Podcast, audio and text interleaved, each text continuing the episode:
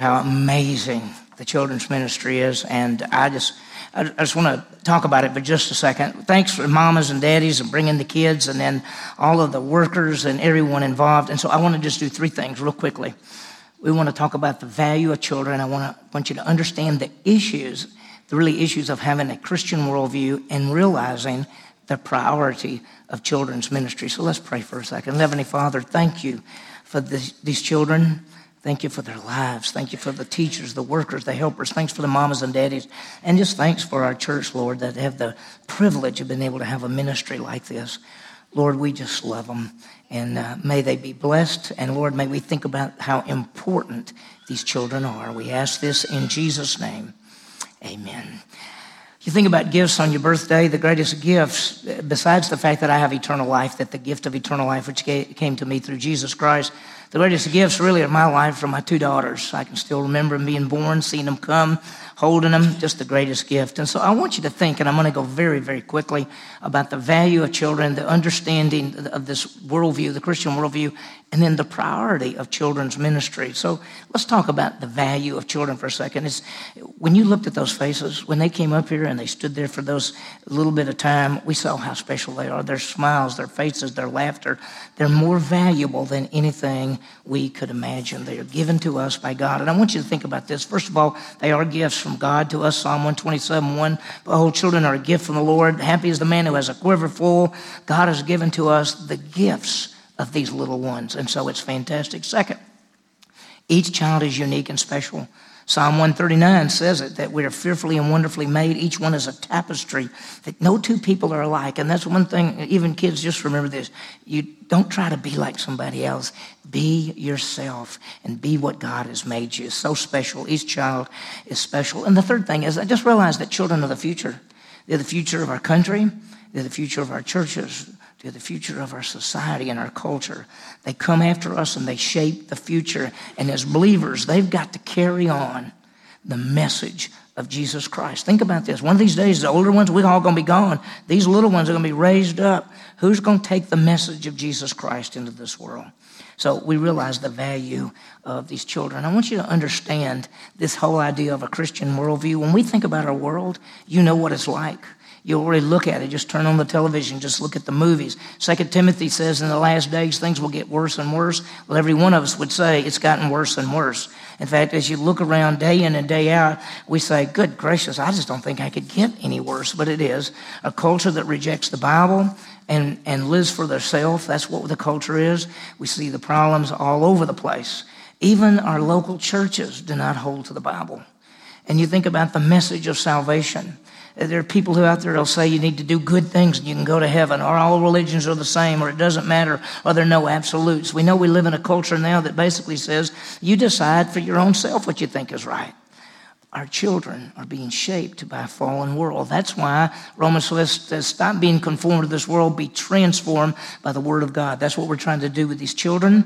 You are the parents, you have that first responsibility, but we as the local body get to do that. And what we do is we want our children to trust Jesus Christ as Savior. We want them to understand the Bible, that it is the perfect word of God. And we want them to live out the truth from the Bible. That's what we want. Now, how does this work?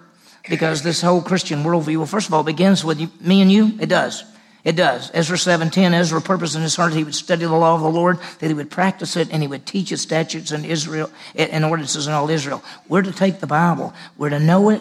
We're to live it out. We're to pass it on. That's what we're supposed to do. So it starts with us. The second is that we have to pass it on to our children.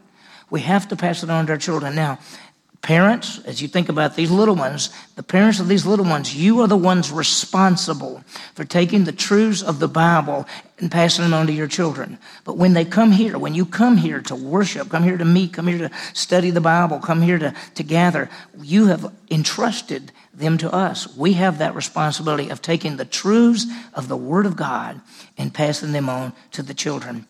We already know that the child's worldview is already shaped from ages 5 to 13, we see that their worldview is being shaped and, it'll carry on for the rest of their lives. So I want you to, to think about this. We must realize the priority of children's ministries in our home, in our churches. Uh, children's ministry is not secondary.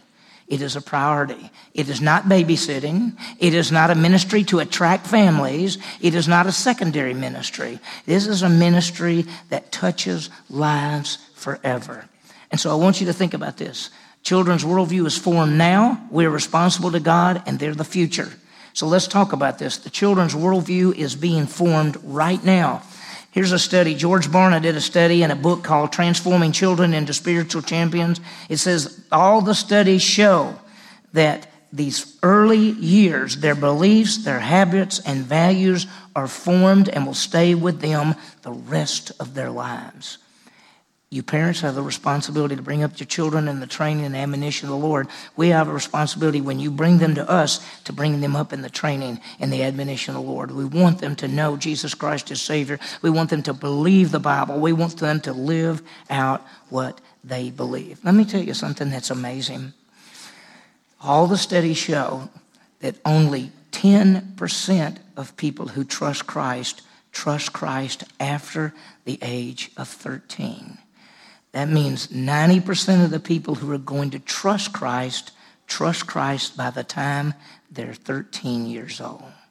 This is a vital ministry. I trusted Christ when I was 19. I never went to church. Once when I was six, once when I was 12, when I was 19, I wandered into a Bible study and trusted Christ.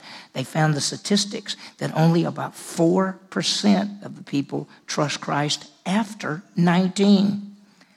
This is the time that we get to tell these children about Jesus Christ.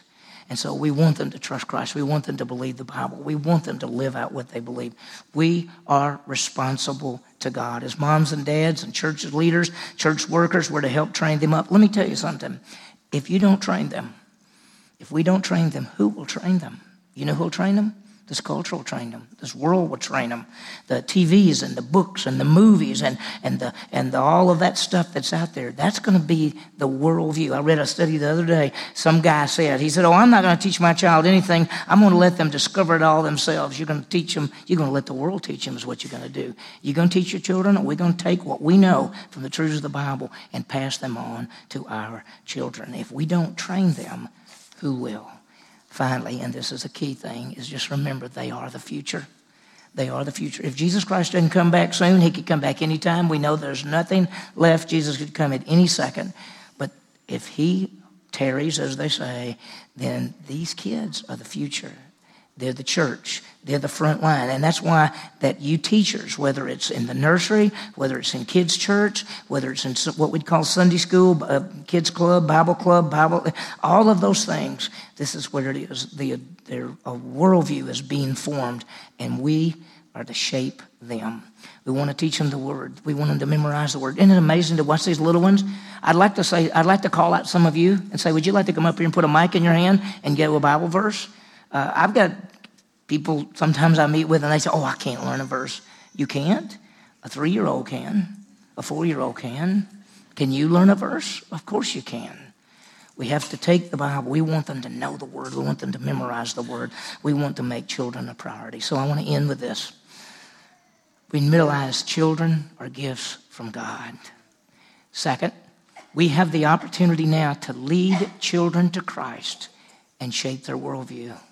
And third, children are the future of the church. So I want you to understand that somebody would say, You mean you took the whole Sunday morning service to have a bunch of kids and hand out their stuff? Yes, we did. And we'll do it again next year, too. Right? These kids are amazing. Yeah. These kids are beautiful. May we see the priority of children. May we be used by God to touch these lives so that they would have a biblical worldview. They would trust in Jesus Christ and they would live for their Savior, Christ. It begins in the home and then in the local body.